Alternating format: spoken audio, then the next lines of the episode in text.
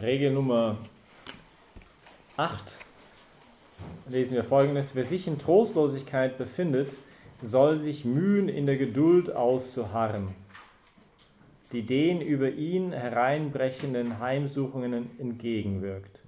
Und er möge bedenken, dass er bald wieder des Trostes teilhaftig wird, dabei aber auch die Maßregeln gegen derartige Trostlosigkeit anwenden, wie es in der sechsten Regel angegeben wurde.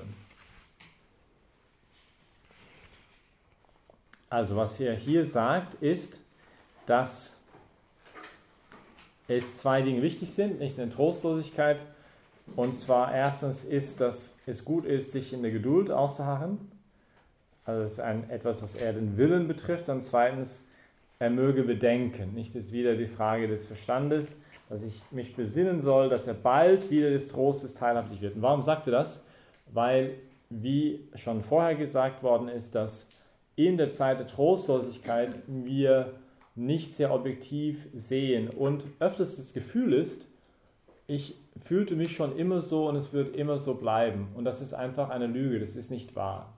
Es wird nicht immer so bleiben. Der Licht kommt wieder am Ende des Tunnels. Und das kann, und er sagt, es wird schneller sein, als du glaubst.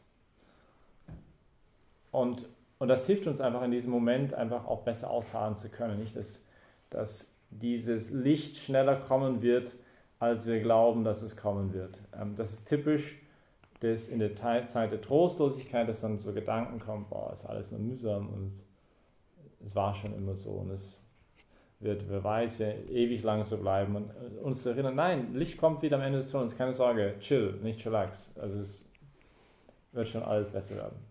Und ähm, also das kann einfach sehr helfen. Ihr merkt, die wichtige Regel hier bei der Trostlosigkeit war die Regel 5, nicht? Aber die anderen Sachen ergänzen das jetzt ein bisschen und helfen, wie gehen wir um mit Trostlosigkeit. Und dann die Regel 9, die ist ein bisschen ausführlicher, ich lese sie trotzdem. Es sind besonders drei Ursachen, deren wegen wir uns in Trostlosigkeit befinden. Also warum kommt überhaupt Trostlosigkeit? Warum ist es überhaupt da? Und er sagt, erstens, weil wir lau, träge und nachlässig in unseren geistigen Übungen sind und so wegen unserer Fehler der geistlichen Trost uns fernbleibt. Das heißt, wir werden einfach lasch, nicht? Und ähm, beten weniger, bemühen uns weniger eine Tugend zu leben, lassen uns ein bisschen gehen. Und dann sagt der Herr, also, was ist schon eine Beziehung, nicht?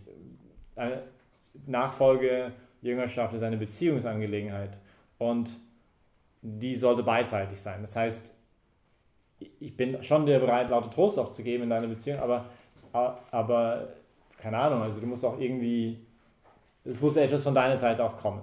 Und, und als erster Grund könnte das sein, dass wir einfach nachlässig werden in unserer Beziehung zum Herrn und dann versucht er einfach durch, er entzieht sich ein bisschen und da ist die Hoffnung halt dahinter, dass, dass dass durch diesen Entzug ich, wir aufwachen nicht? und merken, boah, ich, stimmt, ich, ich werde hier nachlässig und wenn ich wieder mich nach Trost sehne, dann, dann sollte ich auch ein bisschen was dafür tun. Nicht?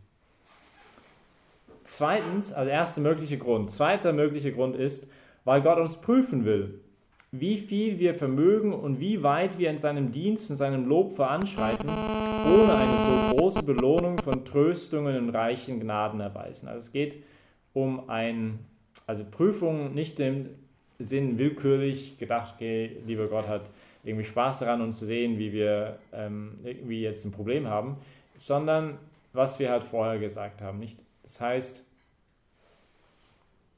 wie viel wir vermögen und wie weit wir in seinem Dienst, in seinem Lob veranschreiten, ohne so eine so große Belohnung von Tröstung und reichen Gnaden erweisen.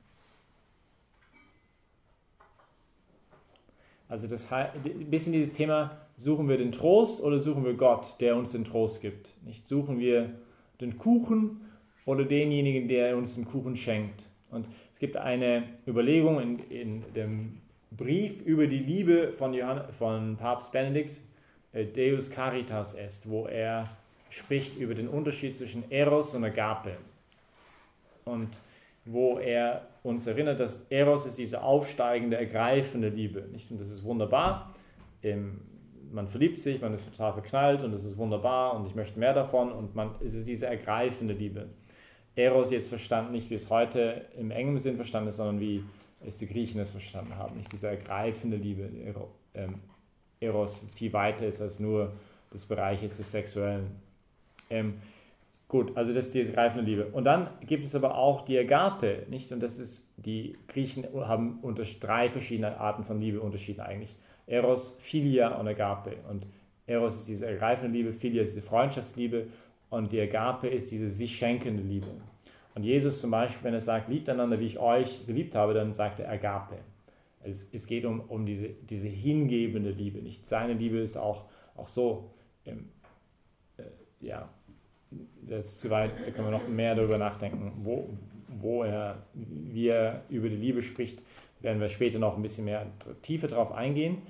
Nur, was der Papst dann halt hier erwähnt, es sagt, Liebe ist nicht ein Hineinsinken in die Trunkenheit des Glücks, sondern Liebe ist ein ständiger Exodus aus sich selbst heraus. Exodus bezog auf, bezieht er auf diesen Auszug aus der Sklaverei von Ägypten durch das Tote Meer der Israeliten, nicht?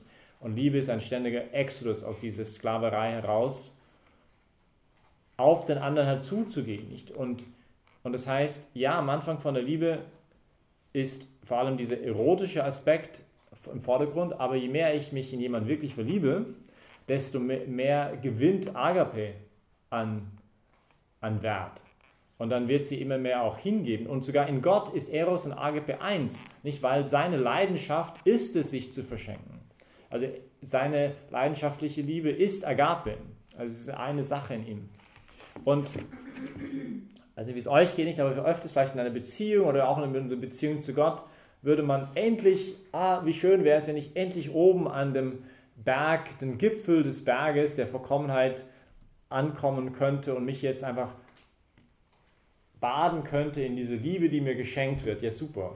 Ich dann, in dem Moment verfällt ja eigentlich die Liebe wieder in Egoismus, nicht? Weil dann geht es nur um mich. Was gibt mir die Liebe? Was gibt mir diese Beziehung?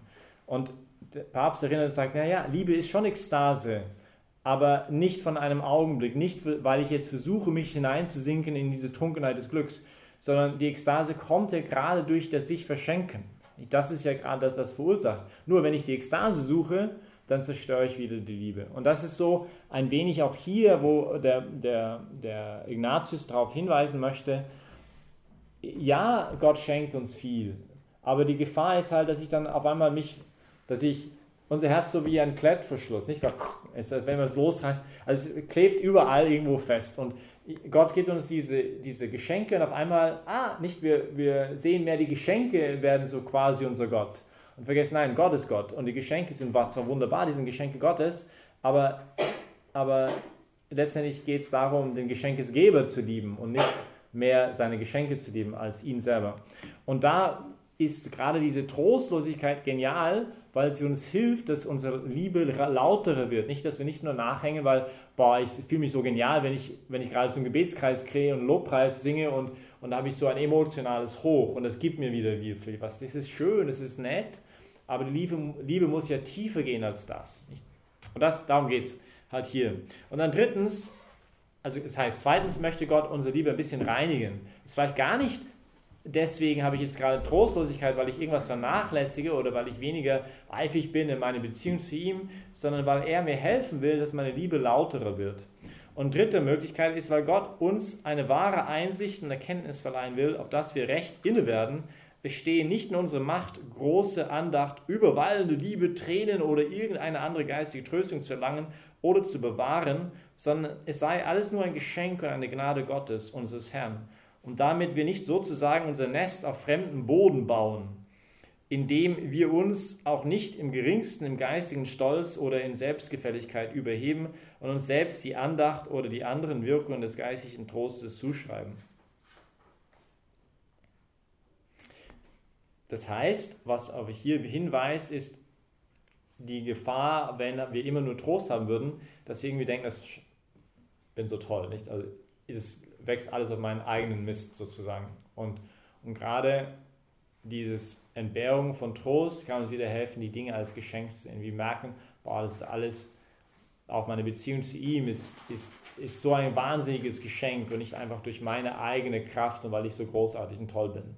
Ähm, Genau, also das ist drei Gründe, warum er für die Trostlosigkeit auch, auch spricht. Man könnte vielleicht noch ein viertes erwähnen, das erwähnt er jetzt hier nicht in dieser neunten Regel, aber das ist dieser stellvertretende Gedanke. Nicht? Das ähm, war sehr stark zum Beispiel bei Mutter Teresa von Kalkutta, nicht diese Dunkelheit, die sie erfahren so viele Jahre, war ein mit Jesus im Irrgarten sein, mit Jesus am Kreuz sein, wo er sagte, warum hast du mich verlassen?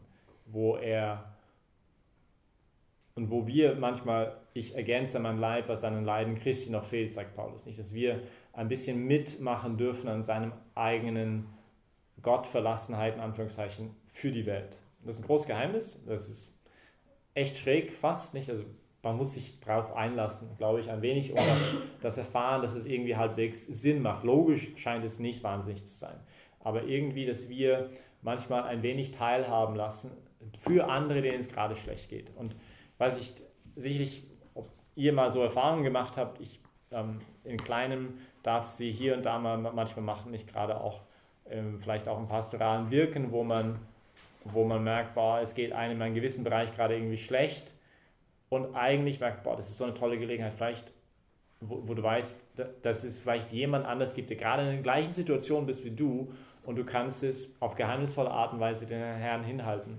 für diesen Menschen. Und das ist eben dieser stellvertretende Gedanke in, in krassen Art und Weise, was Jesus für uns gemacht hat am Kreuz, nicht, aber dass wir auch da mitmachen. Und das ist ein großes Geheimnis, ähm, aber es hat, ja, also das auch irgendwie ganz tief ist, nicht, dass etwas mit diesen Jesus ist nicht in diese Welt gekommen, das Leid aus der Welt zu nehmen, sagt Johannes Paul II. in seinem Schreiben über das Leiden. Aber er ist gekommen, sehr wohl, um die, um die Sinnlosigkeit des Leidens aufzuheben, um, um dessen zerstörerische Macht, dessen Gift zu entgiften, das Leiden selber zu erlösen. Dass, dass durch auch das Leid, das mir zuteil wird, und ganz manchmal gerade diese Trostlosigkeitsstimmung ist eine Art von Leiden, ich kann es nicht ändern, ich bin jetzt da drin, dass das erlösende Kraft haben kann für andere, denen es halt vielleicht auch nicht so wahnsinnig gut geht gerade.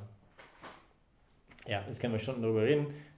Wir sollen weitergehen zum nächsten Punkt in unseren Exerzitien. Und zwar, wir machen jetzt eine Betrachtung zum Markus Evangelium Kapitel 4, Vers 35 bis 41. Am Abend diesen, diesen Tages, also Jesus hatte gerade lauter Gleichnisse erzählt, zu den Leuten eine riesen Predigt gehalten. Und dann, sagt, dann heißt es folgendes, am Abend dieses Tages sagte er zu ihnen, wir wollen ans andere Ufer hinüberfahren. Sie schickten die Leute fort und fuhren mit ihm in ein Boot, in dem er saß, weg. Einige andere Boote begleiteten ihn. Plötzlich erhob sich ein heftiger Wirbelsturm und die Wellen schlugen in das Boot sodass es sich mit Wasser zu füllen begann. Er aber lag hinten im Boot auf einem Kissen und schlief. Sie weckten ihn und riefen, Meister, kümmert es dich nicht, dass wir zugrunde gehen. Da stand er auf, drohte dem Wind und sagte zu dem See, Schweig, sei still. Und der Wind legte sich und es trat völlige Stille ein. Er sagte zu ihnen, Warum habt ihr solche Angst? Habt ihr noch keinen Glauben? Da ergriff sie große Furcht und sie sagten zueinander, was ist das für ein Mensch, dass ihm sogar der Wind und der See gehorchen? Diese Stelle wäre eine schöne Stelle, mal zu versuchen, so eine Art ignatianische Betrachtung zu machen. Und ignatianische Betrachtung unterscheidet sich von ähm, dem Gebet der Ruhe, von der ähm, zum Beispiel ein Dresden von Avila sprechen würde, wo ich eher oder auch der, der Hannes Hartl, nicht dieses einfach in seiner Gegenwart zu sein und, und wo ich gar nicht groß denke über irgendwelche Sachen. In, in den Exerzitien schlägt er vor, dass mal wir das versuchen, in solche Szenen, wo was passiert, wie hier, sich das ganz bildlich vorzustellen. Nicht? Und ich rieche dieses Wasser, nicht nur wie es ausspreizt. Ich, ich sehe, ich bin, ich bin mittendrin, ich bin einer der Jünger, eine der Personen selber in dieser Stelle oder in einer der Begleitboote sitze ich dabei oder ich bin einfach als Gast, also ich persönlich, also ich, nicht, ich darf so, als, so quasi als Gast in diese Szene dazukommen und ich stelle mir das vor, so mit all meinen Sinnen, nicht mein, mein, mein Geruchssinn, mein Berührung sehen, ich spüre das Wasser, wie es da reinkommt, die Wellen das Boot hineinschlagen. Ich, ich sehe, wie die anderen Kumpels ziemlich Angst haben gerade. Ähm, ich sehe, was passiert, ich sehe, höre, was gesagt wird, ich höre das Pfeifen des Windes. Ähm, ich nehme wahr, diese Angst, die auch da ist, vielleicht versuche ich das in mir selber mal nachzuspüren. Ich bin jetzt einmal mal dabei, nicht bei, diese, bei, diesem, bei dieser Szene. Und, und ich sage hier am Anfang ein paar Gedanken, die vielleicht uns begleiten können, aber das Wichtigste, was dann ihr nachher damit macht.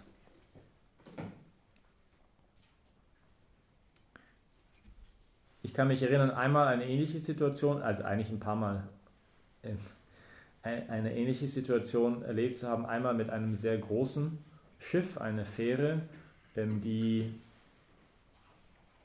keine Ahnung, was das Problem war, warum es war bei Überquerung vom Lake Superior oder Lake Erie, das sind diese großen inneren Seen dort in der Mitte von USA, wo die halt, du hast Meereszustände in der Mitte von diesem See und es kam auf einmal, wir sind, saßen alle auf dem Deck oben vorne, auf dem Deck von diesem Schiff und die ganzen Autos, ein paar hundert Autos da hinten, unten irgendwie gelagert und fahren da drüber und ähm, es ist herrliche Sonnenschein und wir sonnen uns alle so, so auf so Liegestühle, es war einfach nur herrlich.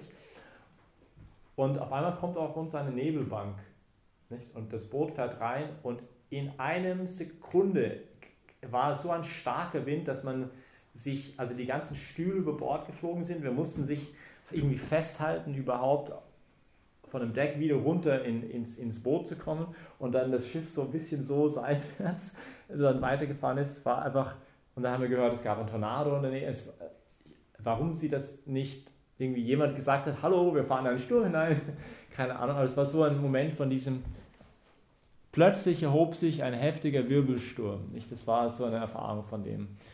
Und wenn jemand von euch mal im See Genezareth gewesen ist, anscheinend gibt es das auch noch heute. Es gibt diese Fallwinde. Es, auf einer Seite von dem See gibt es so, so hohe äh, Klippen, sagt man. Und über diese Klippen kommen diese, diese Winde ganz un, und anscheinend hat man immer noch heute für die Leute, die auf einem See sind, das ist ähm, auch heute noch immer noch gefährlich und, und anscheinend war das so eine ähnliche Situation. Nicht, dass plötzlich erhob sich ein heftiger Wirbelsturm und die Wellen schlugen in das Boot. Ein anderes Mal, das war dann eher mit ähm, Freunden, Bekannten, war ich unterwegs in unserem, äh, auf, auf, in einem See, äh, wo wir immer Wasserski gefahren sind und meine Eltern hatten einen, einen ein Boot, das uralt war, aber einen sehr starken Motor hatte. Und, und das war dann genial fürs Wasserskilaufen. Und das Boot war so alt, dass es vorne, vorne in die, also die Glasscheibe vorne war aus Plexiglas und äh, die Sonne hatte dieses Plexiglas ähm, vergelblicht. Also man konnte nicht mehr durchsehen wirklich, es war einfach nur noch gelb. Und, und da hatten wir ähm, Kumpels, ich, meine Kumpels hatten die geniale Idee, einfach das wegzunehmen, nicht? weil da konnte man besser sehen. Es war eh dann cooler, wenn man auf dem Wasser dann gefahren ist und der Wind durch die Haare und ähm, war einfach nur, nur, nur, genial. Und eines Tages waren wir halt beim Wasserskilaufen und es kam ein Sturm und wir, wir haben gesagt, okay, wir versuchen mal, wie lange kann man Wasserski laufen, bis die Wellen so hoch sind, dass es gar nicht mehr geht. Einfach mal ausprobieren. Und im ja, dann kam halt so, der Moment kam dann, als dann die, die, die der Strick in eine Welle verschwunden hat. Also da, da ging es einfach nicht mehr weiter, weil dann einfach derjenige, der hinten dran ist, einfach ins Wasser knall, fällt. Und es war dann sehr ungemütlich, weil auf einmal kam dann ein anderes Boot, der denjenigen, der reingefallen ist, gerade gar nicht gemerkt, gesehen hatte und, und fast ihn überfahren ist. Und, und dann haben wir ihn irgendwie ins Boot reingeholt und dann der Sturm wurde halt immer größer und da gab es so einen Moment, wo wir alle so richtig Angst bekommen haben, weil das Boot vorne in eine Welle hineingeschnitten ist. Also die Welle kommt so und das Boot geht so. Und dann haben wir gemerkt, dass diese Schutzscheibe auch noch einen anderen Grund hat, und zwar die Wellen aus dem Boot zu halten. Also wenn du halt so in eine Welle reingehst, dass die Welle nicht sofort in das Boot hineingeht und, und, und das Boot nach unten drückt. Und that was like a really scary moment. Gott sei Dank ist nichts passiert und wir leben alle noch heute und die Geschichte geht weiter. Aber es war like, so ein Moment, wo du einfach Angst hast, weil vorher war das Boot deine Sicherheit und du hast überhaupt keine Angst gehabt. Nicht alles ist okay und Also es war nicht mal in den, in den Sinn gekommen, dass irgendwas passieren könnte. Und auf einmal merkst du, dass alles bewegt sich und du hast nichts, an das du dich festhalten kannst, was dir Sicherheit gibt. Und ja, deswegen weiß ich, diese Stelle sagt mir halt deswegen auch vielleicht sehr, so sehr viel, weil es einfach ein Moment ist, wo, wo, wo nichts mehr sicher ist und du keine Ahnung hast, was jetzt passieren wird. Jetzt, am Abend dieses Tages sagte er zu ihnen, wir wollen uns, wir wollen ans andere Ufer hinüberfahren. Und er sagt hier, wir wollen.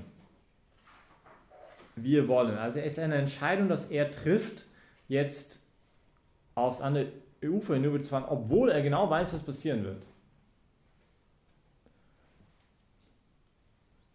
Und das heißt, er weiß, dass jetzt er mit den Jüngern in einen Sturm hineinfahren wird. Und er möchte das genau, also trotzdem nicht. Er will, dass es. Und vielleicht hilft es uns auch ein wenig einzuordnen, was wir vorher gesagt haben, über die Trostlosigkeit, die Zeit der Trostlosigkeit, dass die auch ihre Sinnhaftigkeit haben können. Wir wollen das andere Ufer hinüberfahren. Eigentlich, es geht darum, zum anderen Ufer zu kommen. Aber anscheinend auf dem Weg dorthin braucht es erstmal einen Sturm. Nicht? Und das ist halt, oder? So oft in unserem Leben, dass, dass wir, man, man will was erreichen, aber das geht nicht immer alles so easy cheesy auf dem Weg dorthin, sondern es gibt Herausforderungen und irgendwelche Stürme und Probleme und, und vielleicht muss das uns nicht immer so wahnsinnig wundern oder warum das irgendwie ist es auch Teil des Weges, nicht irgendwie normal. In der Bibel ist, ist dieses Bild auch über den See fahren etwas ein, Leben, ein Bild für das Leben selber. Nicht? Wir wollen an das sichere Ufer, letztendlich den Himmel ankommen. Wir, wir kommen von einer Seite zum anderen dieses Sees. Es dasselbe Motiv hat man durch den Durchgang durch, den, durch das Rote Meer, nicht der Juden aus ihren Auszug aus Ägypten. Sie kommen aus der Sklaverei, mussten durch dieses Meer durch. Das ist die Befreiungsschlag Sie kommen dann auf der anderen Seite letztendlich irgendwann mal, dauert dann 40 Jahre, aber sie kommen eine, im, im gelobten Land. Äh, irgendwann mal, aber die Befreiung geschieht durch dieses Durchgang durch das Meer. Und unser Leben ist ja auch das, nicht? Die Unsicherheit, alles ist bewegt, unser Leben ist ein bisschen so, es gibt einen sicheren Hafen, wo wir ankommen, aber der Weg dorthin ähm, kann manchmal sehr bewegt sein, sehr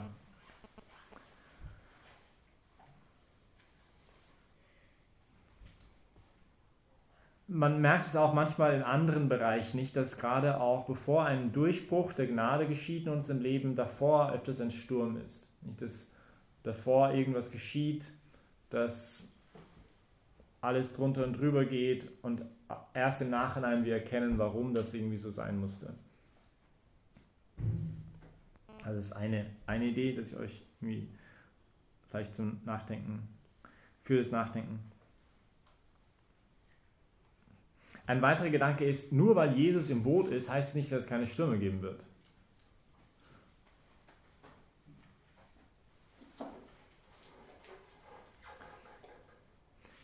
Ein weiterer Gedanke ist, Jesus ist im Boot, aber er schläft.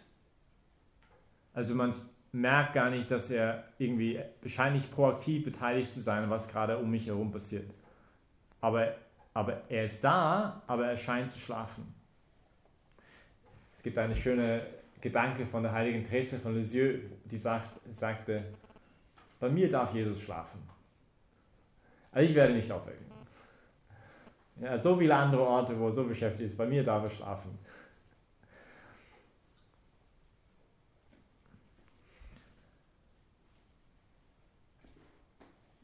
Plötzlich erhob sich ein heftiger Wirbelsturm. Wie oft können wir das bestätigen, oder? Dass auch in unserem Leben wie aus dem Nichts auf einmal irgendein ein Ding uns, uns völlig überraschend entgegenkommt.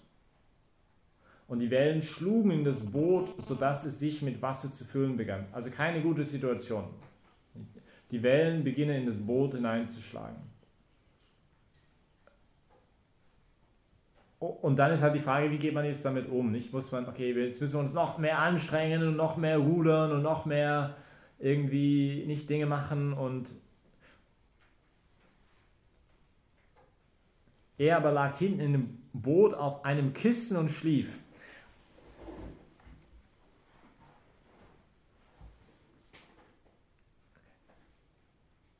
also ich finde diese Stelle auch diese Detail von, von Markus, dass er sagt, es gab sogar ein Kissen. Äh, es war auf dem Kissen und er schläft, er chillt dort hinten und alles drunter absolutes Desaster irgendwie. Und trotzdem schläft er. Und ja, diese Fähigkeit der Gelassenheit in Mitte des Sturmes, nicht er ist absolut geborgen in die Hände des Vaters, in die Hände seines Vaters.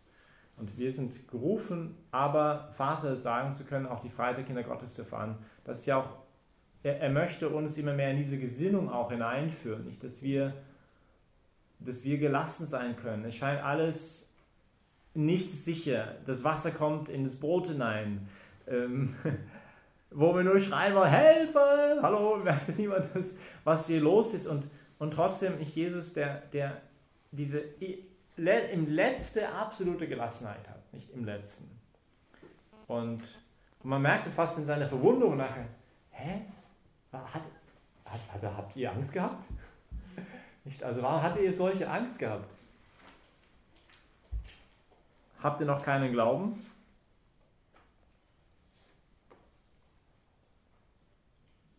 Und doch zugleich nicht, dass er auch weiß, wie, wie schwach wir sind. Nicht? Die, die Jünger, die dann ihn wecken und sagen, Meister, ich kümmere dich nicht, dass wir zugrunde gehen. Nicht? Und dann stand er auf und drohte den Wind und sagte zu dem See, schweig, sei still. Und der Wind legte sich, und auch diese Detail finde ich so schön, nicht? und es trat völlige Stille ein. Es trat völlige Stille rein, also absolute Ruhe.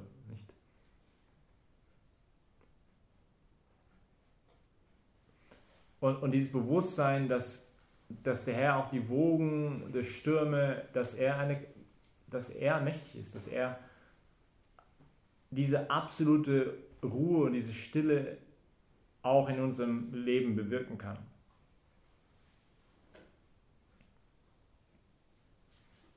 Wir können gar nicht so weit aus der Hand Gottes fallen, dass wir aus seinen Händen fallen können. Wir sind absolut geborgen in ihm. Immer. Und auch wenn es scheint, dass er schläft, dass er irgendwie nicht da ist.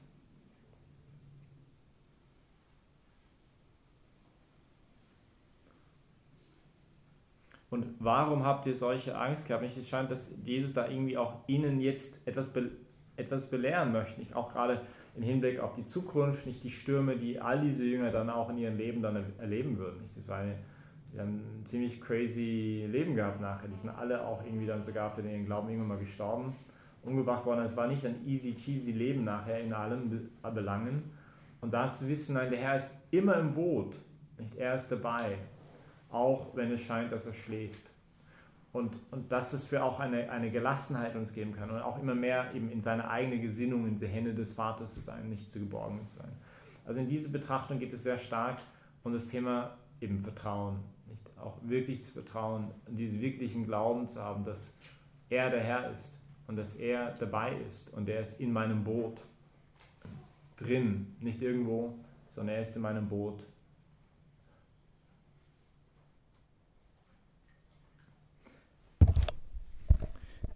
Wir treffen uns um 12 für das Mittagessen.